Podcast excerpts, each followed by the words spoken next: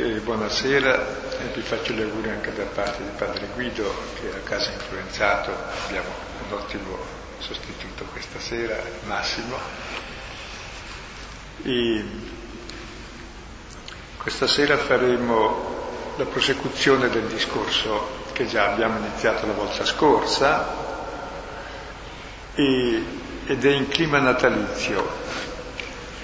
Se ricordate, il giorno di Natale gli angeli cantano in cielo, gloria a Dio nell'alto dei cieli, e poi dicono ai pastori, oggi è nato per voi un Salvatore, Cristo Signore.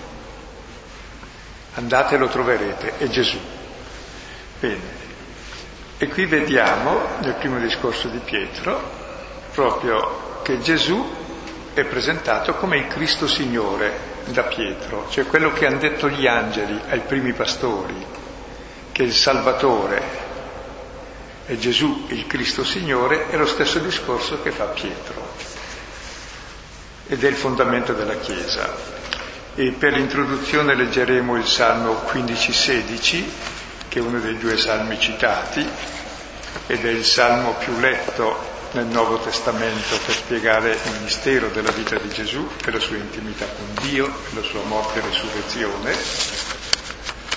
E poi leggeremo il seguito del testo, lasciando da parte le conseguenze che le vedremo dopo il 10 gennaio. Perché quando Pietro ha finito di parlare la gente si domanda che fare, lasciamolo in sospeso. Allora possiamo iniziare, comincia tu, il Salmo 15-16. Proteggi mio Dio, in te mi rifugio. Ho detto a Dio, sei tu il mio Signore, senza di te non ho alcun bene. Per i santi che sono sulla terra, uomini nobili, è tutto il mio amore. Si affrettino altri a costruire idoli io non spanderò le loro libazioni di sangue, né pronunzierò con le mie labbra i loro nomi. Il Signore è mia parte di eredità e mio calice, nelle tue mani è la mia vita. Per me la sorte è caduta su luoghi deliziosi, è magnifica la mia eredità. Benedico il Signore che mi ha dato consiglio, anche di notte il mio cuore mi istruisce. Io pongo sempre innanzi a me il Signore, sta alla mia destra, non posso vacillare. Di questo gioisce il mio cuore, esulta la mia anima, anche il mio corpo riposa al sicuro perché non abbandonerai la mia vita nel sepolcro, né lascerai che il tuo santo veda la corruzione. Mi indicherai il sentiero della vita, gioia piena nella tua presenza, dolcezza senza fine alla tua destra. Gloria al Padre, al Figlio e allo Spirito Santo come era nel principio, ora e sempre, nei secoli dei secoli. Amen.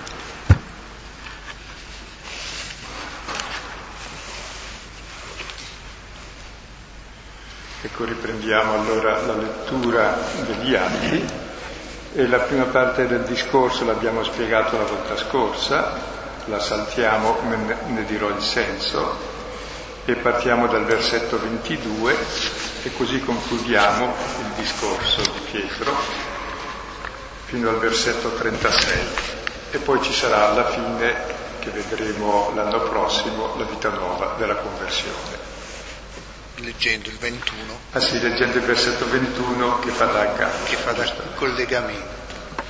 E sarà, ognuno che avrà invocato il nome del Signore sarà salvato Uomini israeliti, ascoltate queste mie parole. Gesù il Nazoreo, uomo accreditato da Dio tra voi, come voi stessi sapete, con potenze e prodigi e segni che fece attraverso di lui in mezzo a voi, costui, per la volontà determinata e la prescenza di Dio, consegnato da mano di senza legge, inchiodatolo, uccideste.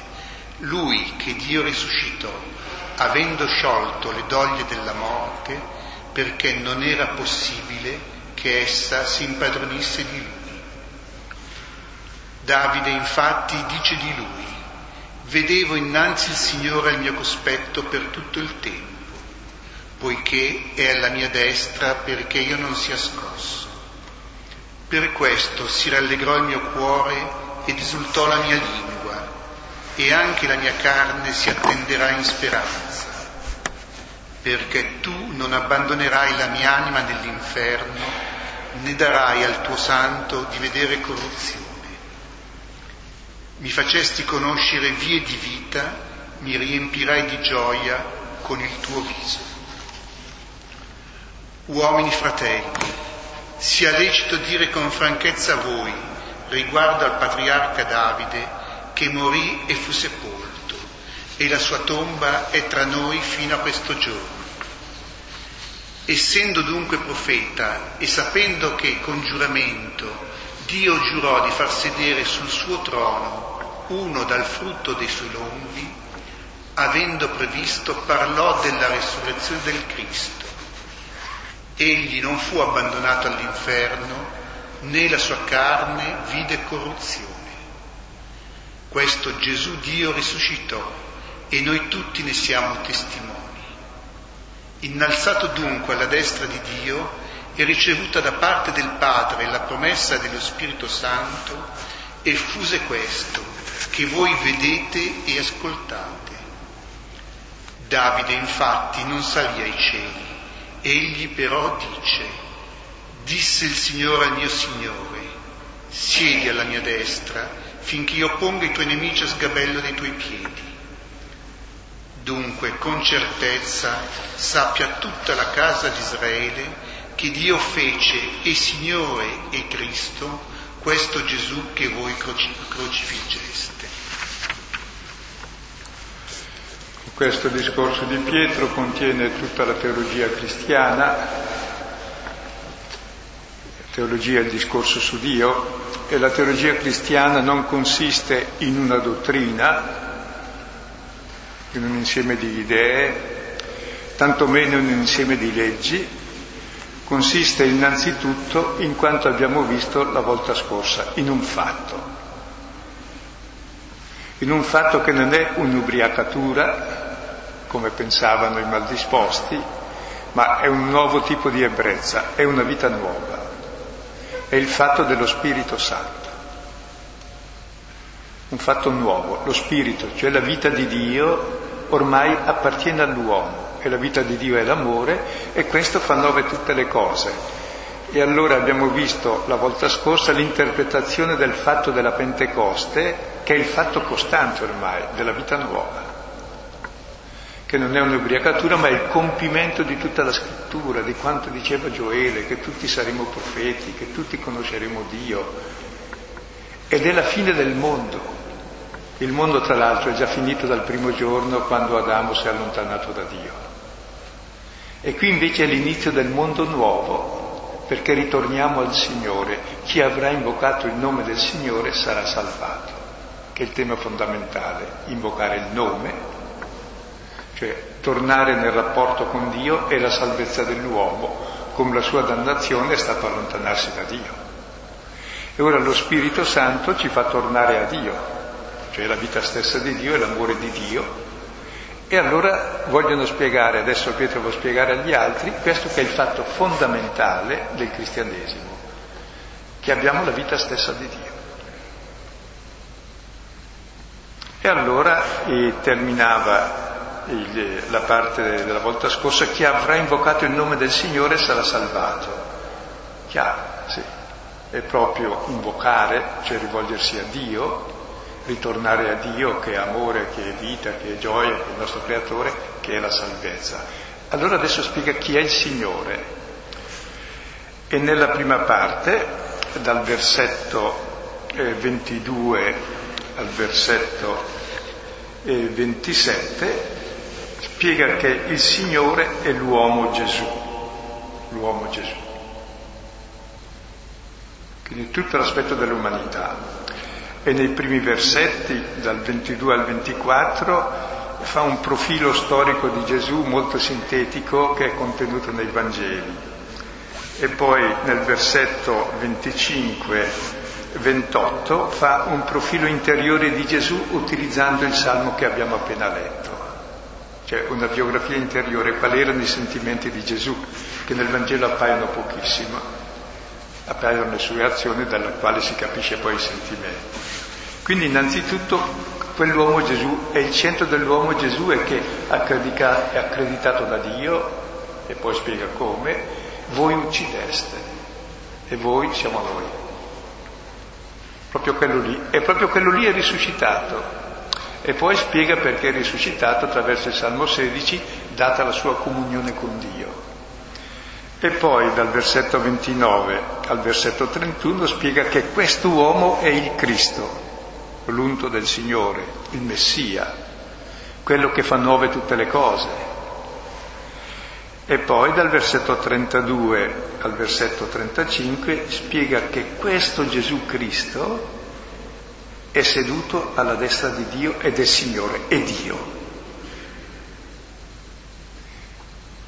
È Dio che ci trasmette il suo spirito. E poi conclude nel finale, allora dunque, questo è il dunque di tutto il cristianesimo, sappia con certezza, tutta la casa, che Dio fece questo Gesù che voi crocifiggeste e Signore e Cristo.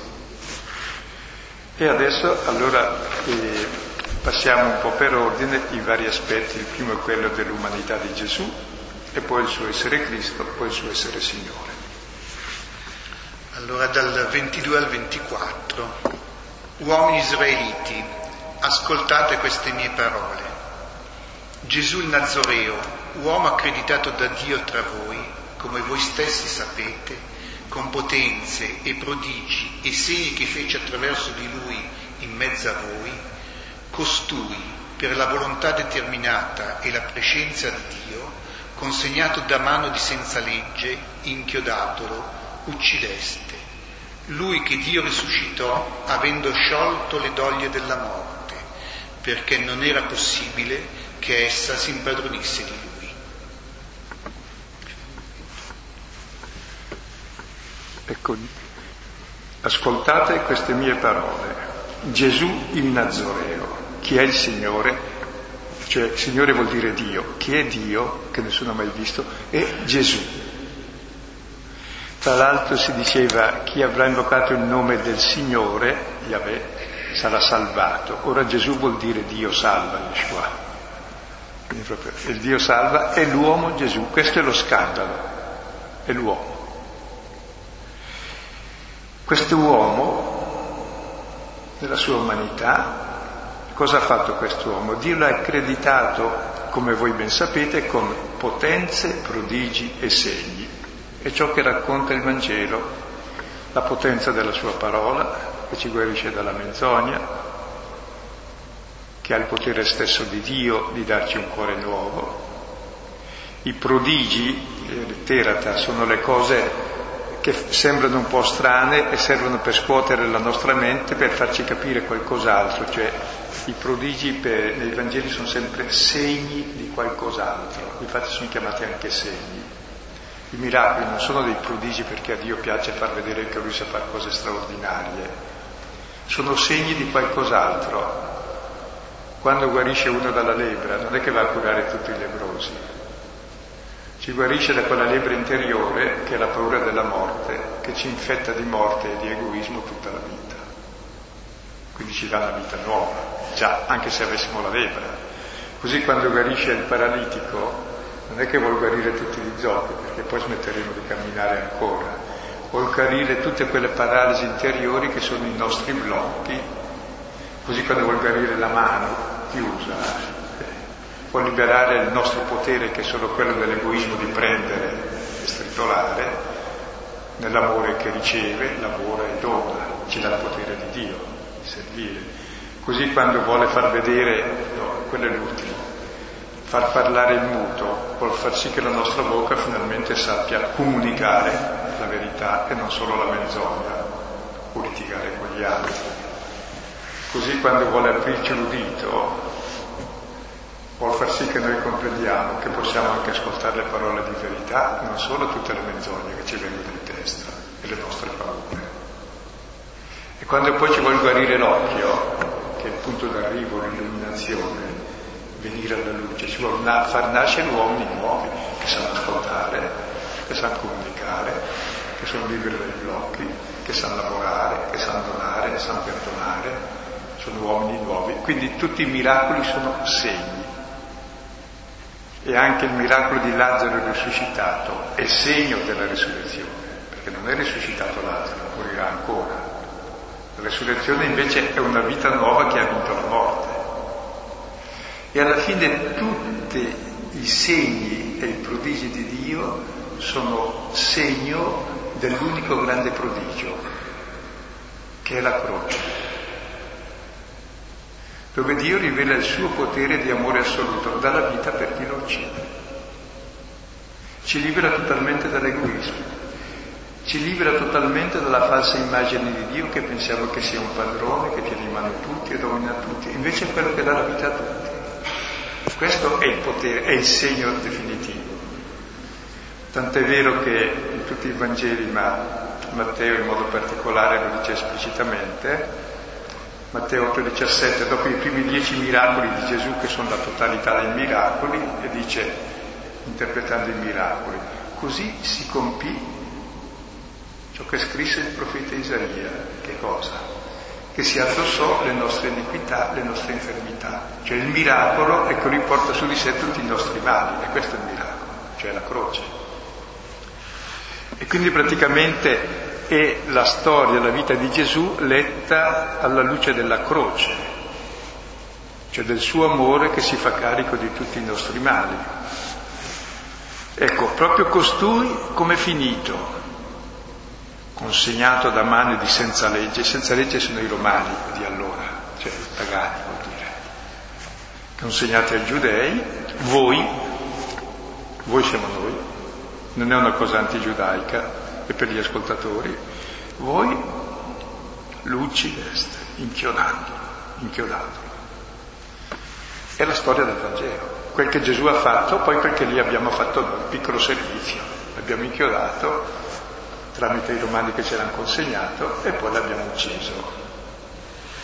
Ma questo è, corrisponde alla volontà predeterminata di Dio. Dio lo sapeva già che gli capitava questo.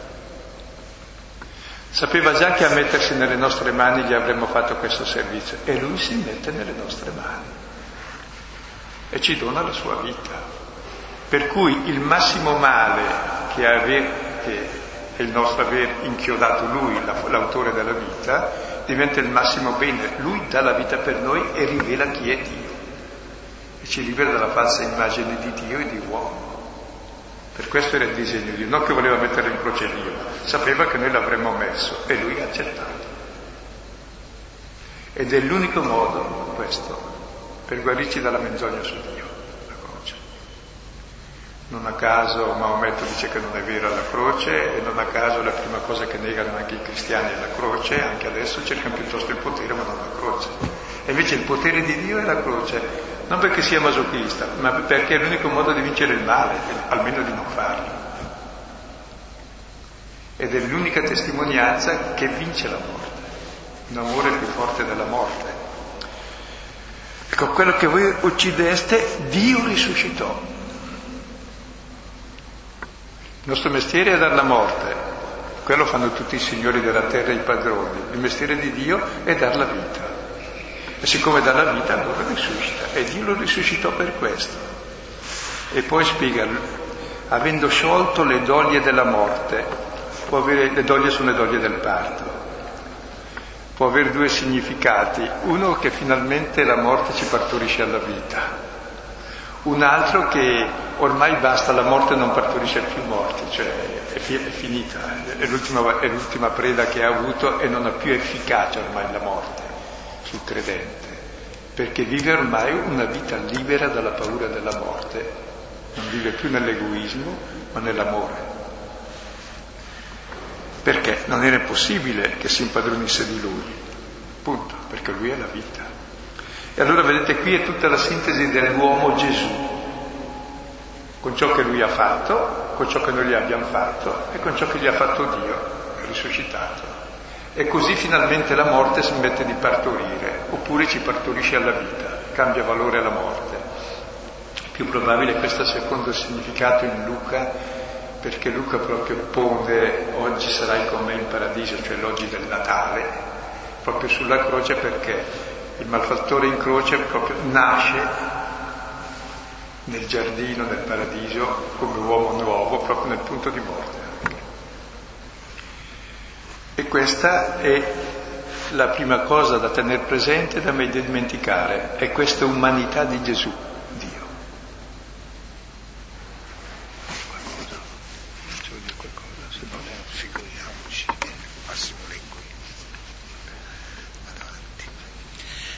Versetti 25 e 28. Davide infatti dice di lui, vedevo innanzi il Signore al mio cospetto per tutto il tempo, poiché è alla mia destra perché io non sia scosso. Per questo si rallegrò il mio cuore ed esultò la mia lingua, e anche la mia carne si attenderà in speranza, perché tu non abbandonerai la mia anima nell'inferno, né darai al tuo santo di vedere corruzione. Mi facesti conoscere vie di vita, mi riempirai di gioia con il tuo viso. Ecco qui sta parlando Davide, che vede il Signore, poi spiegherà che non è Davide che parla di sé, lo applica a Gesù. E tutte queste parole sono un io che parla un tu, e il tu è Dio stesso. E qui viene espresso eh, con questa parola del Salmo il rapporto che c'è tra Gesù e il Padre, come lui ha vissuto la sua vita. Vedevo innanzi a me il Signore, al mio cospetto per tutto il tempo. Gesù è sempre stato davanti al Padre. Quel che vedo fare il Padre lo faccio anch'io. È sempre alla presenza del Padre, è in comunione stretta col Padre è alla mia destra, e quindi la fiducia del Padre. Non sarò mai scosso neanche nella morte. Per questo si rallegrò il mio cuore, c'è tutta la gioia di questa presenza del Padre, del suo rapporto col Padre. E esultò la mia lingua e anche la mia carne si attenderà in speranza, la carne è la fragilità, che si attenda, prenda la sua dimora, la sua tenda con speranza, e la tenda della carne è la corruzione anche lì, perché la carne si disfa, insomma. Non c'è surgelatore che tenga più che tanto, nasce per lo spirito. E poi spiega, e tu non abbandonerai la mia anima nell'inferno. Cosa vuol dire? Vuol dire che morirà, andrà nell'inferno, ma non lo abbandoni lì, sei anche lì. Quindi non è che evita la morte, evita l'inferno, entra nella morte e nell'inferno. Ne darai al tuo santo di vedere la corruzione, cioè sarà morto, ma non resta nella morte, perché appunto risorge. E poi continua, è, la sintesi un po' di tutta la vita di Gesù, mi facesti conoscere vie di vita. Quello che ci ha insegnato nel Vangelo sono le vie di vita, e mi riempirai di gioia con il tuo viso. Il fine di tutte queste vie di vita è arrivare davanti al volto di cui siamo immagine e somiglianza e riconoscere il Padre e in lui riconoscere se stessi come figlio. E questa è la pienezza di vita. Allora vedete che il grande maestro Luca ha fatto in pochi versetti, prima la sintesi di tutta la vita di Gesù, con tutta la teologia della croce e il mistero della resurrezione, agganciata a questa umanità e ciò che ha fatto. E poi utilizza un salmo di Davide che poi riprende, ed è molto importante la ripresa, per spiegare l'interiorità di Gesù, come ha vissuto tutta questa vita. E adesso vediamo l'applicazione poi che fa di questo salmo e utilizzerà questo salmo per dire che Gesù è il Cristo. Versetti 29 e 31. Uomini fratelli, sia lecito dire con franchezza a voi, riguardo al patriarca Davide, che morì e fu sepolto, e la sua tomba è tra noi fino a questo giorno. Essendo dunque profeta e sapendo che con giuramento Dio giurò di far sedere sul suo trono uno dal frutto dei suoi lombi, avendo previsto parlò della risurrezione del Cristo egli non fu abbandonato all'inferno, né la sua carne vide corruzione. Vedete, adesso applica questo salmo a Gesù. In lui si compie questa scrittura. E comincia Pietro, e la terza parte del discorso, parlando uomini fratelli. Chi sono questi uomini fratelli? Voi che uccideste, cioè noi. Cioè non si dissocia, sono suoi fratelli, perché Cristo è morto per i peccatori dei quali io sono il primo, dice Paolo. Mi ha amato e ha dato se stesso per me. E anche se non l'ho messo in croce perché non c'ero, posso sempre fare come il malfattore, e qui in croce per me, perché sa che io questo tardi ci arrivo, per non lasciarmi solo e per tirarmi fuori. E allora dice, uomini fratelli, questo salmo di Davide, evidentemente Davide non sta parlando di sé, perché Davide morì e fu sepolto e il suo sepolcro, il suo sepolcro è ancora qui e non è stato trovato vuoto. Ma essendo profeta e sapendo che con giuramento Dio gli aveva giurato di far sedere sul suo trono dal frutto dei suoi lombi, e la promessa del Messia che discenderà da Davide, allora parla del Cristo avendo previsto la resurrezione di Cristo. Ecco.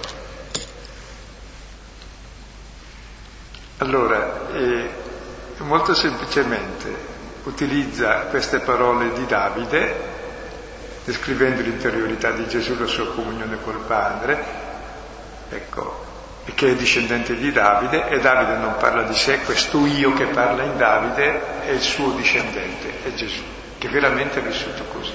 E quindi è il discendente di Davide che è il Cristo. Ed era il modo di argomentare dei rabbini, utilizzano la scrittura, l'applicano ai fatti e dice, vedi che era proprio così. E di fatti è proprio così.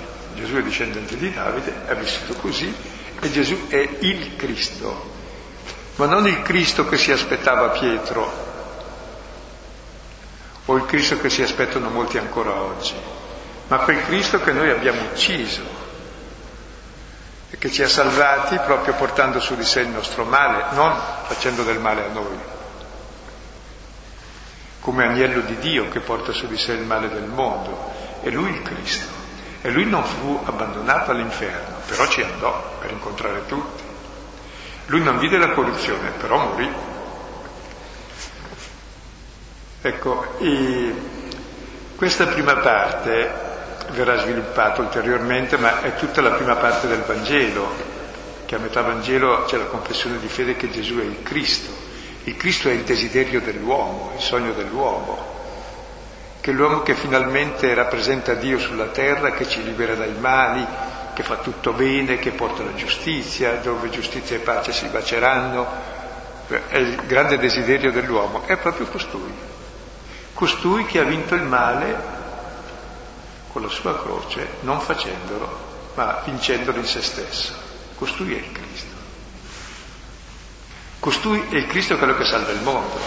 Proprio così ci salva dal male, non con altri mezzi, non col potere, col dominio, con le crociate, con le leggi, con la cultura europea che è cristiana, che se poi fa bene tutto il resto. Cioè, è un'altra cosa. Questo è il Cristo quello che noi abbiamo crocifisso e che continuiamo a crocifiggere ovviamente. Bene, adesso procediamo nell'ultima parte, la penultima. Versetti 32-35. Questo Gesù Dio risuscitò e noi tutti ne siamo testimoni. Innalzato dunque alla destra di Dio e ricevuta da parte del Padre la promessa dello Spirito Santo, effuse questo che voi vedete e ascoltate. Davide infatti non salì ai cieli, egli però dice, Disse il Signore al mio Signore, siedi alla mia destra finché io ponga i tuoi nemici a sgabello dei tuoi piedi. Vedete l'insistenza su questo Gesù. E questo Gesù che così è vissuto, che è finito in croce, è questo Gesù che è il Cristo che ci libera, è questo Gesù che vince l'inferno e la corruzione, ed è questo Gesù che Dio risuscitò, non un altro. E noi tutti ne siamo testimoni, testimoni della risurrezione sono chiamati i discepoli, non perché l'abbiano visto risorgere, perché non hanno visto risorgere nessuno dei discepoli, l'hanno visto risorto. Risorgere semmai l'hanno visto le guardie che erano lì. E cosa vuol dire essere testimoni del risorto? Provate a pensare, incontrare il risorto. Non vuol dire che semplicemente hai incontrato lui che andava a passeggio ed era vivo. Cioè se incontri il fuoco bruci, se incontri l'acqua ti bagni, se incontri la morte muori, se incontri la vita vivi, se incontri l'amore ami, se incontri il risorto risorgi. Cioè quello che sta capitando con la Pentecoste è proprio la testimonianza del risorto, cioè hai lo spirito del risorto, vivi, vivi da risorto, perché? Perché ami, hai lo stesso spirito. Quindi testimoniare il risorto vuol dire testimoniare una vita che ha già vinto la morte. È la vita stessa di Gesù. Giovanni 1, 3, 14, sappiamo che siamo passati dalla morte alla vita perché amiamo i fratelli e questa è la testimonianza. E lui fu dunque innalzato alla destra di Dio e ricevette dal Padre lo Spirito e lo effuso su di noi. Cioè, è Gesù che per ricevere lo Spirito ha dovuto dar la vita, perché è solo dando la vita che uno ha, la vita, cioè ha l'amore, dando la vita per amore. Ed è così che allora ha ricevuto la pienezza di vita, cioè lo Spirito Santo, ha realizzato pienamente l'amore del Padre Gesù, dando la vita per i fratelli. E allora è glorificato, è uguale al Padre, è Dio. Ed è da lì che può effondere lo Spirito su di noi.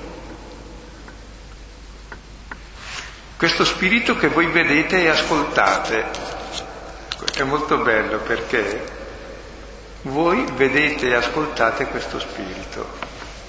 Non è che ascoltate una dottrina, una parola, ma cosa vediamo? Vediamo la testimonianza della vita cristiana, se uno ama il prossimo, se uno vive quel che dice, e quella è la verità del cristianesimo. Non è invece le varie dottrine che ci inventiamo, le varie teologie che condanniamo oppure che seguiamo. È questo che voi vedete, cosa lo Spirito Santo, che non è l'essere ubriachi, è semplicemente amare Dio, amare il prossimo veramente, essere passati dalla morte alla vita. E vivere da figli di Dio e da fratelli. È questo quel che vedete, in questo nuovo linguaggio che tutti capiscono, propria, nel proprio dialetto lo capiscono, che è il linguaggio dell'amore e della comprensione. Ed è questo il fatto cristiano. Non la cultura, ripeto, non la teologia, non le credenze o le superstizioni o i riti o le persuasioni o i decreti o le norme o tutte le, le, le cose orribili che ci inventiamo, ma è il fatto dello spirito che voi vedete. Se non c'è questo non c'è nulla. Il cristianesimo può essere uguale al buddismo con le sue norme, anche senza Dio non importa, perché non importa Dio, importano le norme, perché Dio non è una norma, quindi se ci tiene alle norme lasci perdere Lui. Non una legge, non una dottrina, perché le dottrine ci credono i matti e gli uomini generalmente, cioè le loro idee. Ma invece quel che vedete, guardatelo. E poi spiega che Davide, infatti dice non salì al cielo, è lì nella tomba ancora, quindi sta parlando de, di questo Cristo che noi abbiamo visto risorto. Quindi parla anche del fatto che l'hanno visto, perché quello è anche vero, che se la tomba di Gesù ci fosse ancora il corpo sarebbe una menzogna. Quindi è importantissima la risurrezione del corpo di Gesù. Ma importantissimo soprattutto è l'averlo incontrato, è più importante ancora che dopo tanti incontri e aver capito un po' di più, finalmente è entrato nel loro cuore, ha ricevuto lo Spirito e questo è il fatto che li fa nuovi. Come Maria nello Spirito Santo concepì il figlio lo diede alla luce dopo nove mesi, così anche questi nella forza dello Spirito finalmente hanno concepito il figlio, sono diventati figli loro stessi, hanno lo stesso spirito del figlio e questo lo si vede. Ed è questo il potere della Chiesa, non le altre cose. Ed è questo che possiamo testimoniare, l'unica cosa. E solo quando ci ameremo gli uni gli altri come fratelli sarà credibile che il Padre comune esiste. Ed è questo il cristianesimo, non è cose difficili che si imparano anche sui catechismi, in modo che fin da piccoli imparano che deve essere una cosa assurda. La cosa più elementare, è vero che la gente ride ma è tragico ma è così. Chissà perché abbiamo bisogno di cose strane per capire le cose semplici. La Davide non salì al cielo, ma disse, però disse, disse il Signore al mio Signore. Ora è Davide che parla e sta parlando di Dio, che è il Signore Dio, che dice al mio Signore, il Signore di Davide, che è il suo discendente, e lo chiama Signore, con la stessa parola, siedi alla mia destra finché io pongo i tuoi nemici a sgabello dei tuoi piedi. È il Salmo 110, dove si dice che schiaccerà la testa a tutti i nemici. Ecco, è quel che ha fatto Gesù, che ha schiacciato la testa a nessuno, ma ha schiacciato la testa all'inimicizia. Sulla croce è stata vinta ogni inimicizia. C'è la riconciliazione tra cielo e terra, c'è la vittoria sulla morte, l'ultimo nemico essere vinto, e tutto sta sotto i piedi. Sta sotto i piedi tutto l'egoismo del mondo, tutto il male, e quella l'inimicizia. E tutto il male si è accumulato lì perché sulla croce è compiuto il massimo male, uccidere Dio, e lì si compie il massimo bene. Dio si rivela come amore assoluto, cioè come Dio. E quindi Davide in quel salmo, ed è bello quest'uso che fa dell'Antico Testamento per capire proprio l'immagine di Gesù. Per cui anche noi siamo come gli ebrei che aspettiamo il Messia perché tornerà, però sappiamo che nome ha, perché anche loro aspettano queste stesse cose. Ed è quello che fa Pietro da ebreo, dice vedete queste cose che tutti aspettiamo, eccole, sono proprio queste. E le vedete, perché? Le vedete appunto in questo spirito che voi vedete e ascoltate. Non siamo ubriachi, ma stiamo parlando da ciò che ormai ci ha riempito il cuore e che farà nuova tutta la terra e di fatti se ne parla ancora. Anche se il nostro tentativo costante è quello di ridurle in categorie religiose, di leggi, di norme, di dottrine, tuttavia tutto questo salta, perché l'unica dottrina certa è che noi l'abbiamo ucciso, la nostra parte lo facciamo i sommi sacerdoti, gli scrivi vuol dire i teologi, gli anziani che sono poi le persone notevoli che hanno il potere economico e decisionale anche nell'ambito civile e religioso, tutti insieme. E il popolo, e i romani anche che non c'entravano, anche loro ci sono entrati. E anche Barabba che non c'entrava è stato salvato al posto suo per volontà di tutto il popolo. Quel Barabba poi rappresenta tutti noi. Ecco, ed è questo Gesù, il centro è su questo Gesù. Ecco, che si deve radicare nel nostro cuore perché il cristianesimo è solo una cosa, è questo Gesù. Quest'uomo da amare con tutto il cuore, con tutta l'anima, con tutta la vita, con tutte le forze, perché? Perché ci ha amato con tutto il cuore, con tutta l'anima, con tutta la vita e con tutte le forze e perché quest'uomo è lui che è il Cristo ed è lui che è Dio. È lo scandalo del cristianesimo. E in lui tutti diventiamo uguali a lui, figli. Non solo siamo chiamati, ma diventiamo realmente figli, perché abbiamo lo stesso spirito. Quello dice Pietro che voi vedete e ascoltate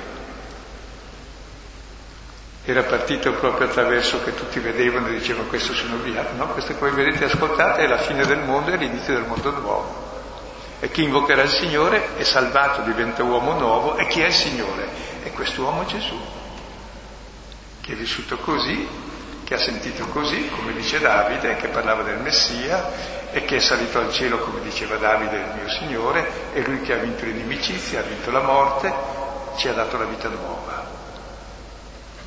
E, è un condensato ma molto anche bello e semplice di tutta la, la visione cristiana della vita agganciata a tutto l'Antico Testamento. Eh, versetto 36. Dunque con certezza sappia tutta la casa di Israele che Dio fece e Signore Cristo questo Gesù che voi crocifiggeste. Ecco, qui è la sintesi di tutto il cristianesimo e dell'annuncio. È il dunque, comincia con dunque. Ecco, tirando le somme. Dunque, con certezza. Sappia tutta la casa di Israele.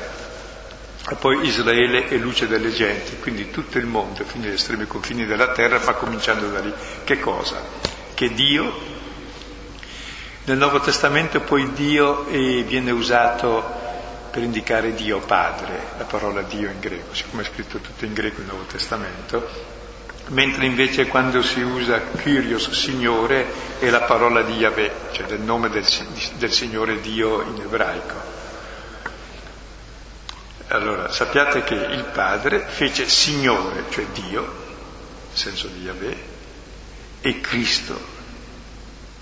Questo Gesù, questo Gesù.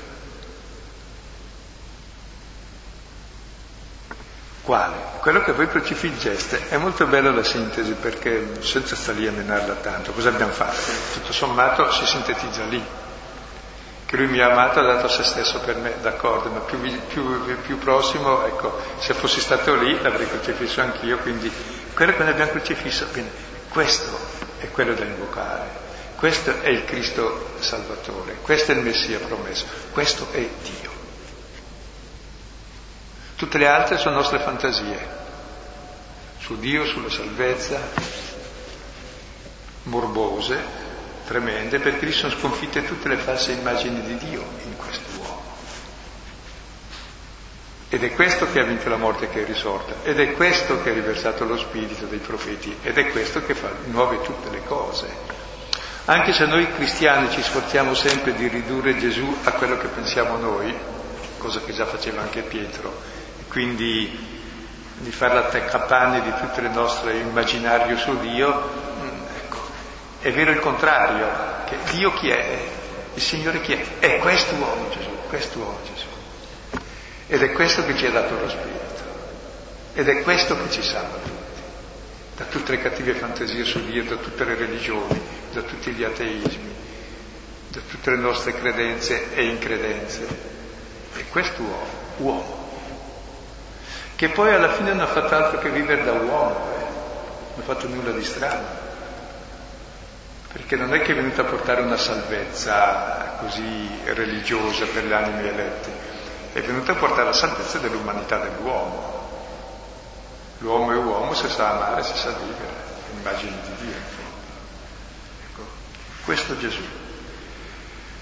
Bene, e questo è l'augurio di Natale. Oggi nasce per noi il Salvatore Cristo Signore, nasce davvero oggi per noi, quando noi comprendiamo come il malfattore in croce, che è qui in croce per me, proprio quest'uomo Gesù è Dio ed è il Cristo che salva. Questo. Allora nasce per me il Cristo Salvatore. Allora lo possiamo anche cantare al presepio, ma comprendendo che è una cosa ormai continua questa nascita di Dio nella storia e nasce in ciascuno di noi che diventa suo testimone uguale a lui. E poi allora comprendiamo il perché del Vangelo che abbiamo già letto e ciò che Gesù ha fatto e ha detto e poi comprendiamo perché leggiamo adesso gli atti degli Apostoli e quanti gli atti degli Apostoli narrano quanto gli Apostoli dopo di lui, come lui, hanno fatto e detto. possiamo interrompere qui e riprenderemo sul che fare, che finito qui il discorso non finisce qui, qui da qui comincia. Cioè adesso che fare, vedremo la prossima puntata dal 10 gennaio ci rivedremo per tutto il mese di gennaio. Auguriamo buon Natale intanto a chi va e chi resta, se ha domande da fare, considerazioni, prego.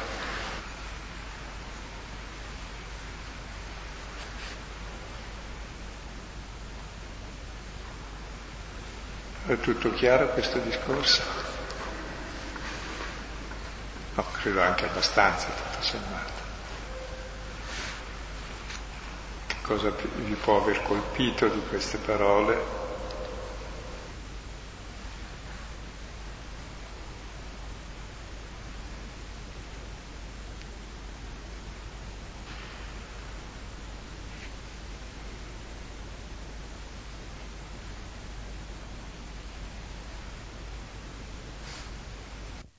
Allora, io sono molto contenta di ritrovare in questo capitolo 2, in questi versetti che abbiamo letto, eh, questo riferimento al Salmo 15-16, perché ecco, anche non conoscendo le scritture, cioè essendo proprio molto profana, così. I salmi ho cominciato anche lì, magari ogni tanto a pregarli, a leggerli e anche senza sapere appunto avere la conoscenza, come dire, dietro mi piacciono molto. E questo 15-16 è uno che Ah sì, il Salmo 15-16 è uno che ho sempre molto eh, proprio amato, preferito, cioè eh, di pancia, mi piace molto e sarà che nei momenti di estrema desolazione dovuta a vari motivi mi trovo sempre eh, proprio a sceglierlo come uno dei salmi preferiti. Adesso ritrovarlo qui in questo contesto, in, poi ecco lei che ci diceva che esprime la vita interiore di appunto di Gesù mm, è di un conforto incredibile, nel senso che proprio penso questo andare negli inferi, che forse è stato vissuto al di là poi del brano, delle tentazioni, ma è stata una vita comunque anche per lui, questa vita piena, non così immediata, cioè appunto è sempre una, anche lui, per lui una ricerca, una continua evoluzione, cioè, e questa umanità veramente la sento molto vicina, mi fa un piacere enorme ritrovarla, ecco. insomma avere sempre questa conferma di questa umanità, di questo nostro Gesù. Ecco.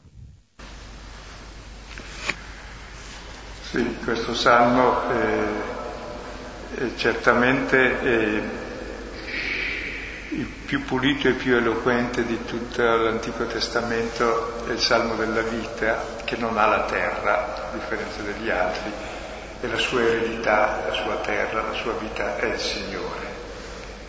Ed è simbolo un po' di ogni uomo che alla fine la nostra vita è Lui,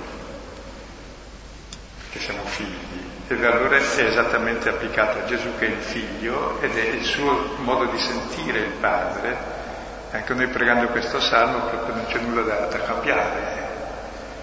E dico a Dio, sei tu il mio Dio, sei il mio. Non ho altro bene di fuori di te.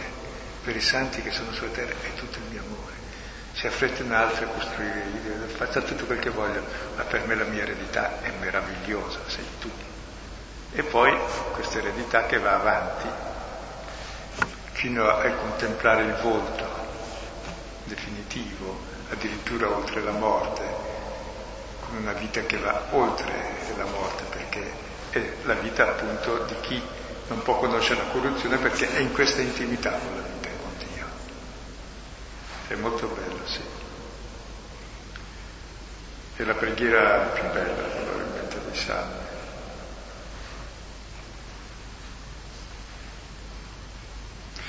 E tra, e tra l'altro è tutto io, tu, io, tu, tu, io, io, tu.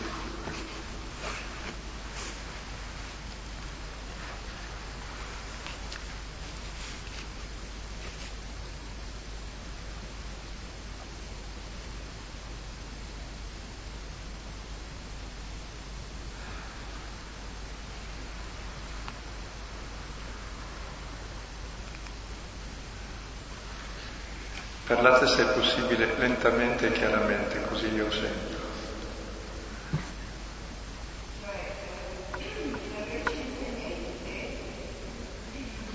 E sobriamente anche. No, no. Mm, cioè, eh, recentemente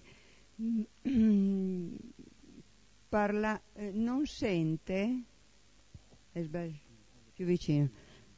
Ecco, cioè recentemente mi veniva detto eh, come si può credere nella risurrezione e io non, non, sono molto addentro, però stasera ho capito che non ha senso dire credere, scusate, eh, credere nella risurrezione, quanto testimoniare nel limite del possibile la risurrezione, cioè questo legame questo legame di, di figli, cioè eh, ehm, invece di dire credere si dice testimoniare, testimoniare è più chiaro no? che non dire credi tu nel...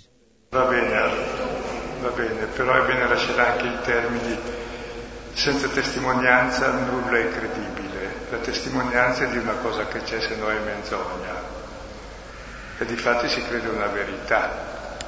Credere non vuol dire avere delle idee, delle ipotesi, vuol dire un'evidenza, un'evidenza fondata. Ed è quella il credere, l'aver fede, l'aver fiducia, su un'evidenza fondata, se no non ce l'hai.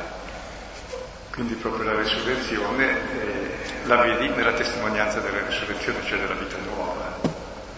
Poi chiaramente, perché non sia menzogna, e di questo i Vangeli si preoccupano molto, veramente si può vuoto, veramente l'hanno incontrato, se no non zona. Questo è molto chiaro nella lettera ai Corinzi, il capitolo 15.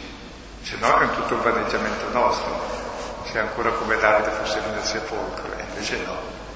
Quindi è fondata, anche storicamente.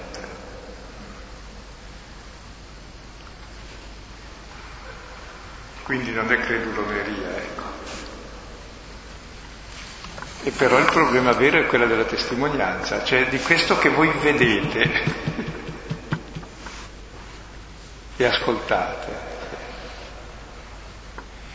Era quel che diceva anche Nietzsche che non è vero che Cristo è risorto, se no i cristiani avrebbero un'altra faccia, e ha ragione.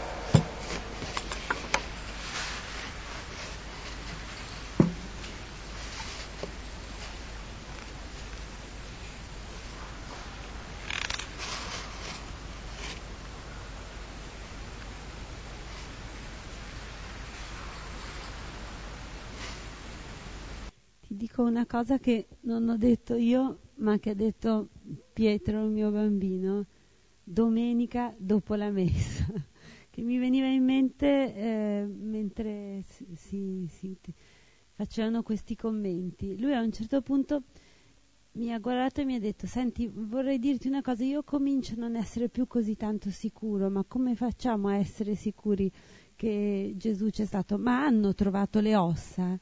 Mi ha detto così ma hanno trovato le ossa.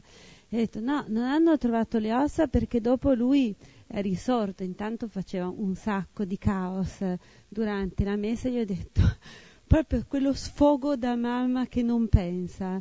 Insomma, smettila che lui è morto per noi. è stato zitto.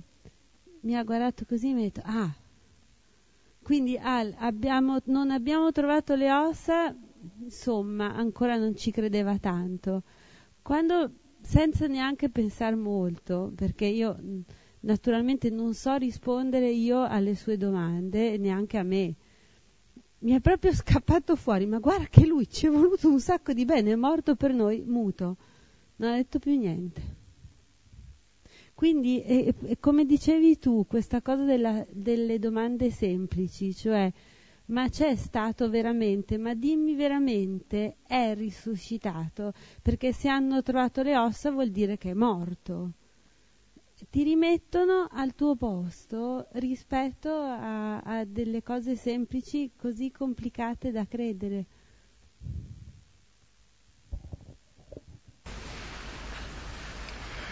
Comunque lui ha capito anche un mistero maggiore, che è proprio perché è morto che è risuscitato, quello lì quello lì che è crocifisso, non un altro. Cioè quello che ha testimoniato quell'amore, ha vinto la morte.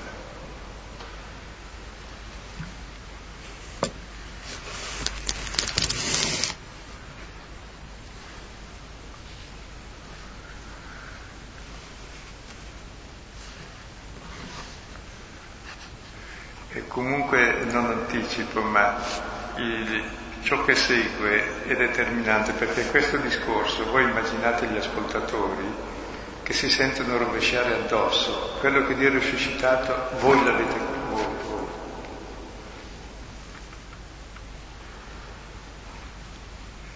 E questo vale sempre, anche per noi. Cioè quello che è morto per me. Mi ricordo che avevo letto una volta uno studio sulla morte di Gesù su città cattolica, 50 anni fa, credo. Faceva le varie ipotesi, se di infarto, di tetano, d'asfissia. Poi io, non avevo ancora fatto teologia, dico no, secondo me è banale questo. Il problema è la causa della sua morte, sai qual è? Che è morto per me. E quello è il problema che mi tocca. Allora mi si trafigge il cuore dico ma che devo fare? E niente, lasciati voler bene e vuoi bene anche tu. È proprio il fatto che sia morto per me, quel che ha capito Pietro, e tutti i Vangeli attraverso l'identificazione con gli Apostoli, con Pietro, con Giuda, vogliono far capire questo, che non sono stati solo i Romani, sono i sacerdoti, gli scrivi, gli anziani, po- ma tutto il popolo, compresi i discepoli compresi i due malfattori in croce, compreso quello che è stato liberato. E ognuno può dire è per me.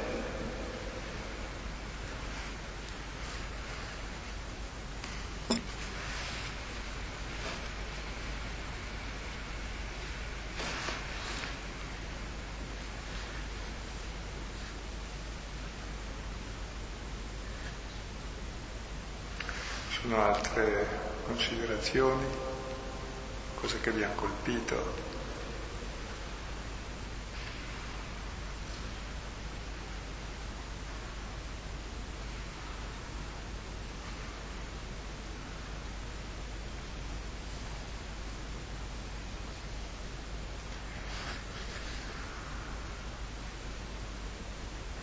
Possiamo concludere allora con gli auguri e col Padre nostro, dove proporrei d'ora in poi di ricordarci una cosa, recitiamo con la versione più corretta che c'è anche nella nuova Bibbia.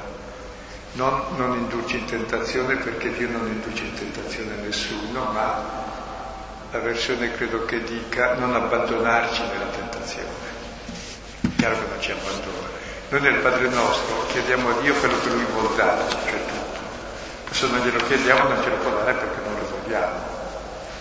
Quindi recitiamo insieme al Padre nostro, chiedendogli che lui ci sia Padre e noi siamo figli. Padre nostro, che sei nei cieli, sia santificato il tuo nome, venga il tuo regno, sia fatta la tua volontà, come in cielo così in terra.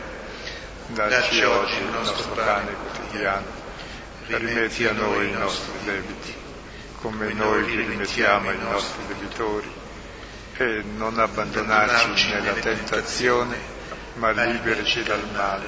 Amen. Nel nome del Padre, del Figlio e dello Spirito Santo.